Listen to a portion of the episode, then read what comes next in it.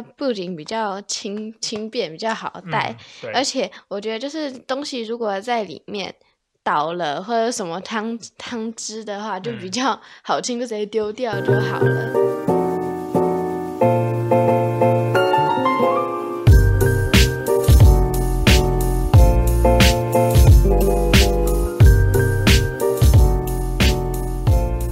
听新闻喽！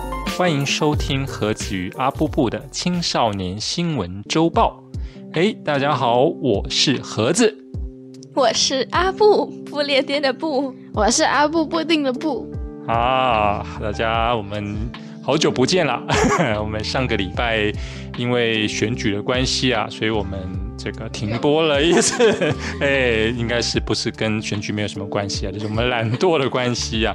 啊，所以我们停播了一次啊，在此先跟大家这个致歉。那 大家哎，上上个星期有没有去投票呢？哎，你们有去投票所看到什么状况吗？就在外面看一下，是不是有很多人在排队啊？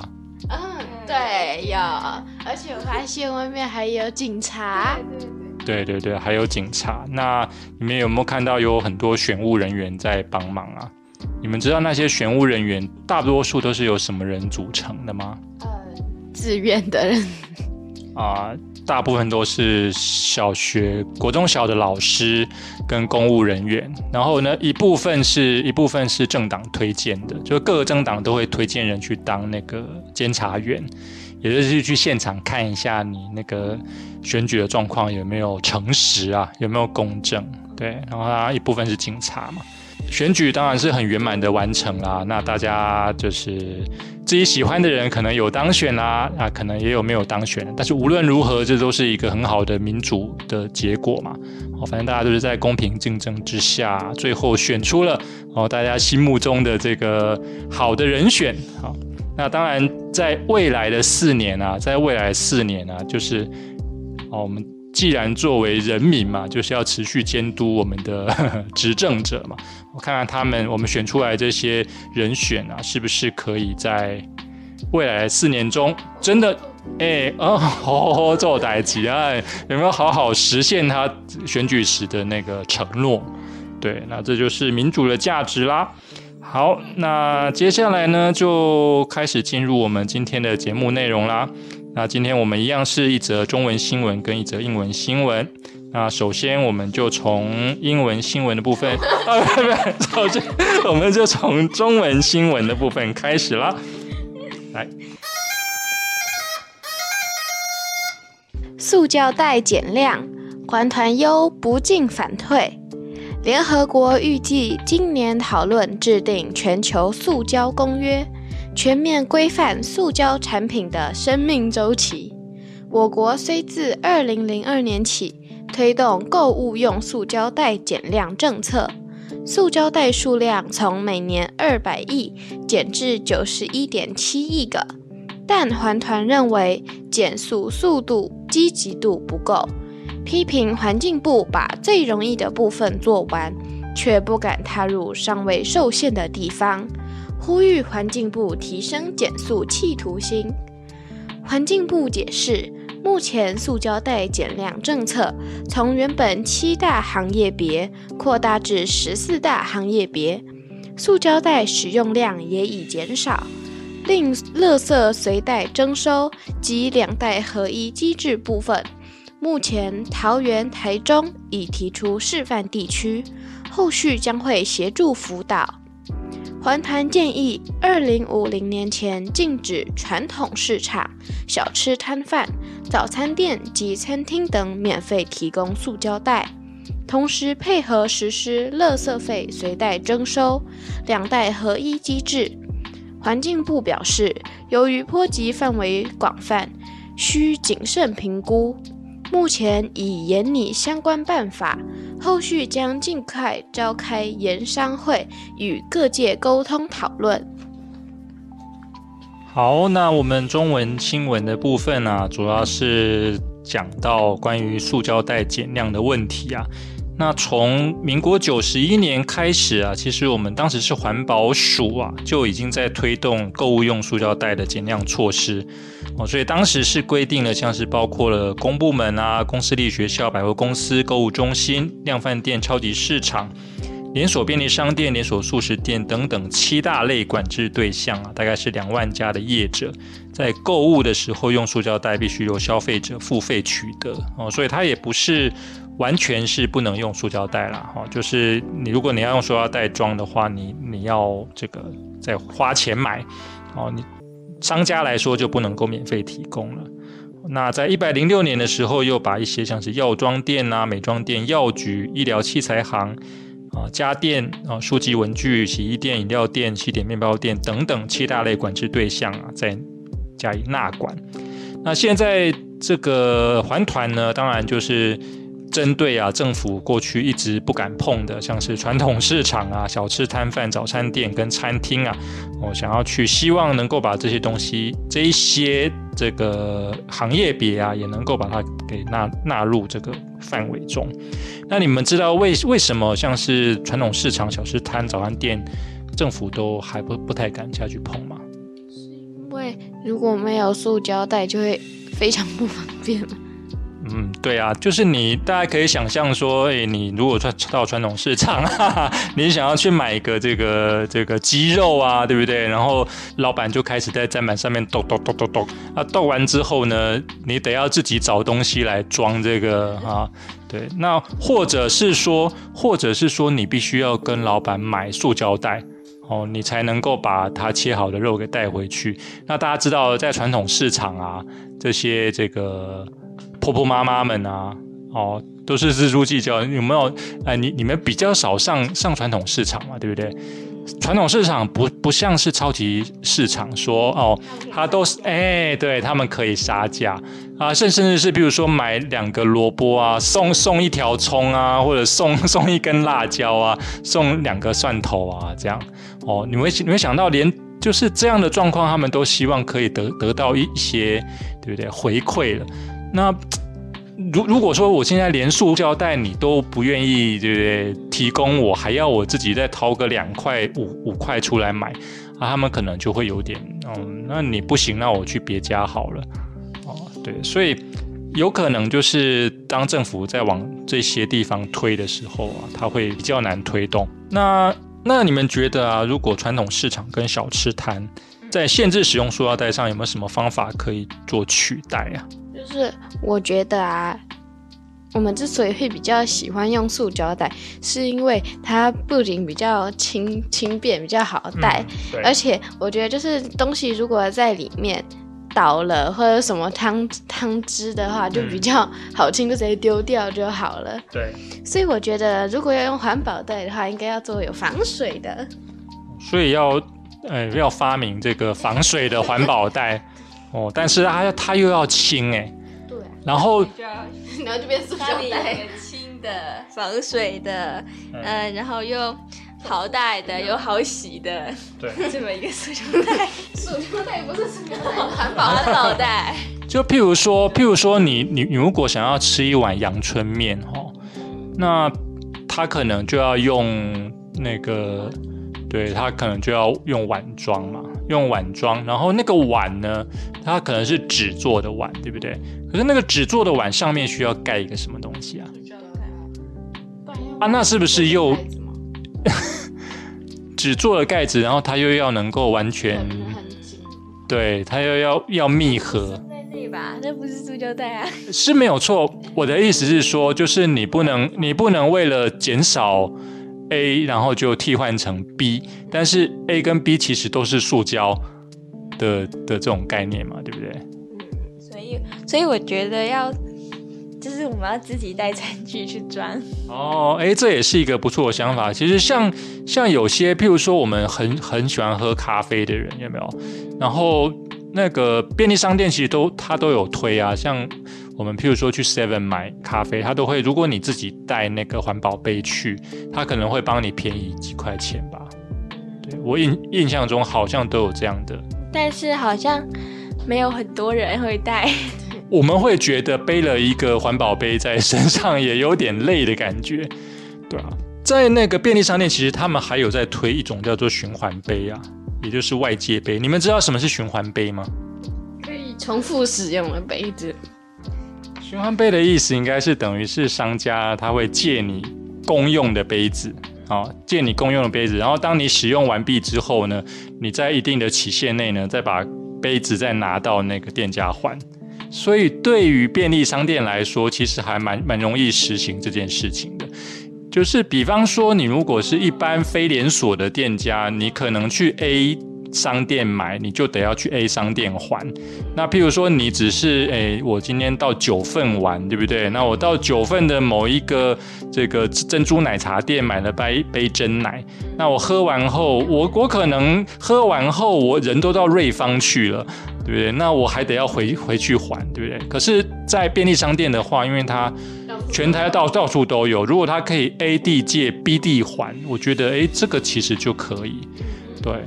那当然，就是循环杯推出之后，其实呃状况也不是很好，因为大家对于循环杯还是没有那么好的共识。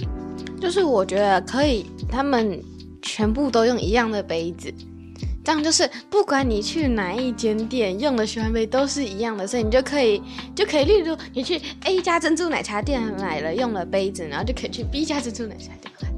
所以你的意思就是必必须要政府介入了哦，那就是那到底是政府要提供杯子呢，还是因为这个会反映到成本上啊？对，因为我们目目前的想法是说，我们是科与那个业者就是责任嘛，因为你必须要对环境尽一份贡献嘛。那那他们可能就想到了循环杯这种做法。那你如果说你要这个全国统一。哦，全国统一，那还有 size 的问题啊，因为譬如说 A 珍珠奶茶店的大杯呢，跟 B、C、C 珍珠奶茶店的大杯又长得不一样，对不对？那政府要怎么样做这个，对不对？度量衡的统一，对，然后那些种种的成本呢，又会落到政府，也就是纳税人的身上啊，所以你本来只是你本来只需要去借循环杯。就可以达到环保的目的，然后你现在你必须要先扣扣个税去，对，那可能，对那我刚刚讲到说循环杯之所以就是没有办法推的那么有效率，包括了有几个问题点嘛。第一个问题是消费者对循环杯的认知不足，就是就像你们一样嘛，你们会不知道循循环杯是怎么样。要做什么，然后怎么样运作的，所以，所以很很多人到了店家之后呢，他他还是会质疑说，你这个循环杯是不是干净的？我们都习惯用自己的自己的东西了嘛。可是那这样子不是跟内用一样吗？你内用也是用它的它的餐具啊。对，用内用的的确是这样了。对，所以因为我们对于那些。那个内用商家的那个基本认识，我们都会认为说他的那些所有的东西都会是洗干净的，对。但是循环杯呢，你已经有很明确的定义上，它就是大家轮流用的，就是可能是 A 先生用完之后就拿来这里还，然后 B 先生就进来借了，然后你就会开始怀疑说，你这个你你现在要给我的这个循环杯是不是刚刚 A A 先生还的那个循环杯？对，就是会有种很奇妙的感觉啦。当然，当然，我们应该要相信，就像如你所说的嘛，对不对？就像我们去内用的时候，其实除非是免洗餐具，不然理理论上也也都是别人用过的。对，像有些店店家是提供马克杯啊，其实它也是一样嘛。就是我们譬如去咖啡店啊，来了一杯热咖啡，然后马克杯其实也都是大家用过的啊。对。那挑战第二个呢，是商家能够提供的数量有限。哦，就是他说循环杯虽然不不太重了，但是确实比一般塑胶杯或者纸杯更有分量。哦，所以这个对外送的人来说可能是一个挑战啊。像像有些公司啊，哦，他一次订可能就是二十杯、三十杯。对，如果他都是用循环杯，那个循环杯的的重的重量就不轻了。对，所以这也会让人家会感感觉到困扰。然后第三个是循环机制的天数限制，哦，就是他们这个有规定，就是你循环杯必须要几天要要返还，对，那还有些是就是系统上不同啊，他就没有办法去还。譬如说你是跟那个小七借的，你就不能在全家还，对，那当然，如果照你刚刚那样讲，如果是由政府介入的话，让全国统一的话，那也许就可以解决这样的的问题。那就是因为这些这一些问题啊，以至于说他本来的发想是好的，但是到最后也还是没有办法处理的很好。那这样子未来啊，因为环保团体啊，其实也包括世界的整个环环对环境的要求。还有要减减碳啊，哦，要减塑啊，这些的要求，未来一定还还会是政府啊，要非常大的挑战啊，要如何去调和消费者跟这个业者之间的权利，同时又要能够达成环保的要求。嗯，好，那以上就是我们中文新闻的部分啦，那我们接下来就来我们英文新闻的部分。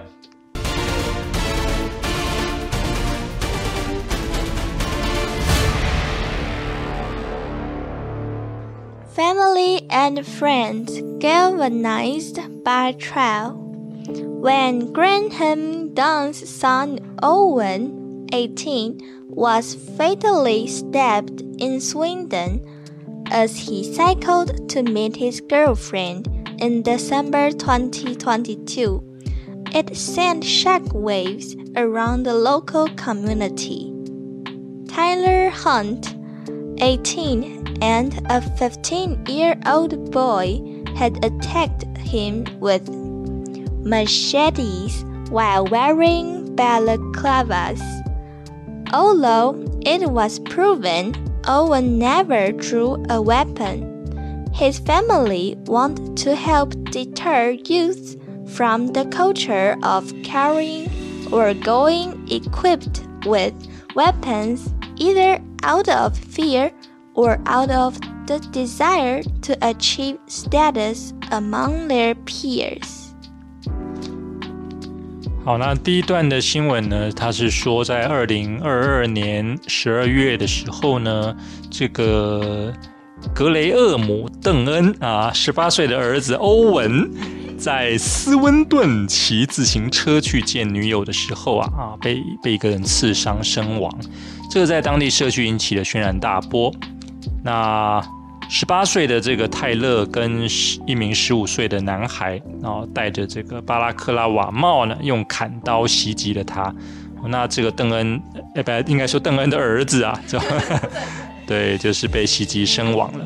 那这个青少年因为谋谋杀罪开始服刑的时候，那欧文的家人和朋友谈到啊，欧文在袭击发生的时候啊，尽管他身上啊确实也带了一把防身的刀啊。但是这个事实啊啊，还是激励了他们为斯温顿的年轻人创造积极的改变啊。尽管事实证明他从来没有拔出武器啊，但是他的家人希望帮助阻止年轻人携带或者是装备武器的文化。无论你是出于恐惧啊，还是出于在同龄人中获得地位的愿望，那你们觉得啊，就是如果说。因为其实，在呃生活中，其实都会遇到多多少少会遇到一些呃可能会突发的状况啊，或者是一些坏人啊，对不对？那你你你你觉得让青少年啊去可能去上学的时候啊，或者是他们出去玩的时候啊，随身带着防身的武器，你觉得这个是一个好的方法吗？怪怪的，为什么每每次出门都要带一把刀？我觉得。不好啊，就是应该想办法让不要这么多危险嘛。嗯，不要带。对，就是你假如可以让危险源减少点，当然是好事啊。不过这则新闻的这一个过世的这一个欧欧文啊，其实他主要强调就是，其实他出去其实他有带防身的东西，对，但还是完完全没有派上用场。那当然有人可能会质疑说，哎，你你你会不会是跟人家斗殴？的时候，然后你被别人给杀死嘛，所以他很特特别强调说，其实他在被袭击的时候，他完全都没有拿拿出他的刀子出来。对啊，我自己是觉得啊，就是如果你要呃遏制这种结果的方法，你是采取说让青少年在身上都带着刀子啊，带带着棍子啊，我觉得这个对青少年本身就会是一个很大的挑战吧，因为青少年本身就是在这个可能在青春期啊，这个。大多数的人都会是血气方刚啊，或者是跟同才团体会聚集的最紧密的时候，如果他身上又不时的带着这些可能会促进暴力的的东西，对不对？你本来本来你跟当你跟人家发生冲突的时候，你可以用语言啊啊去解决的，然后你甚至是不行了大大打出手嘛，对不对？那至少是就是拳拳头的对决嘛，对不对？可是现在就变成不同啦，就是因为你刀子一出来啊，即便是一把小小的短刀，对不对？往心脏一戳下去，对方就拜拜了，对，所以我觉得那个的风险会有点大了。有一些青少年可能会觉得身身上带一把刀是是是很是很有行情的，那当如果这个青少年他在这个身心状况上还没有很很好的发展的时候，哦，尽量还是能能避免当然是最好的。好，那我们再来看第二段内容。 The charity Owen's World set up in the wake of the teenager's death has raised almost 17,000 pounds through fundraising events. Part of the money has been used has been used to install 11 bleed control kits across Sweden. It's a big red steel box with a bag inside that contains everything that you need to stem a bleed. Tourniquets, chest seals, pressure bandage, pens, scissors, gloves. The first bleed control kit was installed on the outside wall of Owen's local community hall in Penhill, Swindon, and includes a dedication to Owen on it, along with a photo of the teenager. 好，那第二段内容呢是说这个青少年啊，欧文在去世之后啊，成立了一个慈善机构欧文世界。那至今呢，他已经透过筹款的活动啊，筹集了将近一万七千英镑的这个资产。那部分的资金已经用在这个斯温顿安装了十一个呃控制套件。这个所谓的控制套件呢，它指的是一个红色的大钢盒，它里面有一个袋子啊，然后里面装着止血所需要的一切东西，包含了止血带啦、那个胸封啦、压力绷带啊、钢笔、剪刀、手套。然后他们说，他们都在这个救护车服务和警察局注册，会有他们的代码，也可以告诉你如何使用说明。也就是他们在这个，他们提供了一一些这个机构啊，给这样的一个紧紧急救护的东西啊，哦，他们叫做出血控制套件。那第一个出血控制套件，他们安装在欧文位于斯温顿彭希尔当地社区礼堂的外墙上。上面有对欧文的献词以及这位少年的照片，当然也就是希望透过这个欧文的这个不幸的事件呢、让大家正视这个问题哈。因为其实，在国外还有更多的是那种就是没有对随机杀人事件。那当遇到在你在街街头上遇到随机杀人事件，能不能够在第一时间对于那个伤伤患者做急救，其实就会影响到他未来生命能能能不能做延续。所以他们大概是希望透过抛砖引玉的方式去达成这件这个事件。那你们觉得啊，就是对于青少年来说啊，他如果犯了罪啊，你们觉得是应该要把他绳之以法，然后关呃监禁在监狱中？你觉得这是一个最有效的方法吗？我觉得比起把他关起来，嗯，教育他可能更好。呃，你指的教育是指说他犯完罪之之后的教育吗？就是透过像现在的这个保保护管束的方式啊，或者是少年观护所，对，什么明阳中学、城镇中中学这种吗？但是呢，其实呢，他们小时候的教育也很重要。我们要从他还在学习的时候呢，就给他好的观念。对，像那个前一阵子才发生的嘛，那个像国中生的杀人事件有没有？就是干干戈事件嘛，啊，那像像这种事件，其实理论上来说，在真正的这个事件发生前，应该都有征兆可以寻的嘛，因为这个。这个青少年显然他过去就有所谓的前科嘛，对不对？而且他也是进进出出这个少少少年观护所之类的，对。所以像类似像这样的这样的学生，还有包括了背景上有很多是可能是因为单亲家庭的关系，或者是隔代教养的关系，在回家之后比较没有办法受到关心的，都会让这些青少年更容易跟。那些可能是中辍生啦，或者是不良少年啊，或者是黑道团体啊，会有些接接触的可能性。对，那像这种东西，可能就必须要在真正的社会事件发生之前，就要给予那个好的教育了。更关心，也许所谓的什么社会安全二二点零啦、三点零啊、四点零啊，将来不不管到几点零啊，这个完全是社会安全网的一一一个很重要的缺口。你不能够把这些责任完完全托付给老师，因为毕竟每一个老师他的班上的学生都那么多，对不对？然后大家的程度都参差不齐，那他如何把他的精力花在每一个小朋友身上？我觉得这个是很不切实际的事情啊，哦，所以政府肯定有必要再花那个成本下去，帮助学校解决这样的问题。嗯，好，那以上呢，大概就是我们今天的节目内容。那当然还是希望啊，大家要记得收听我们的节目，然后也要到我们这个 YouTube 频道上面去帮我们这个按赞、按赞。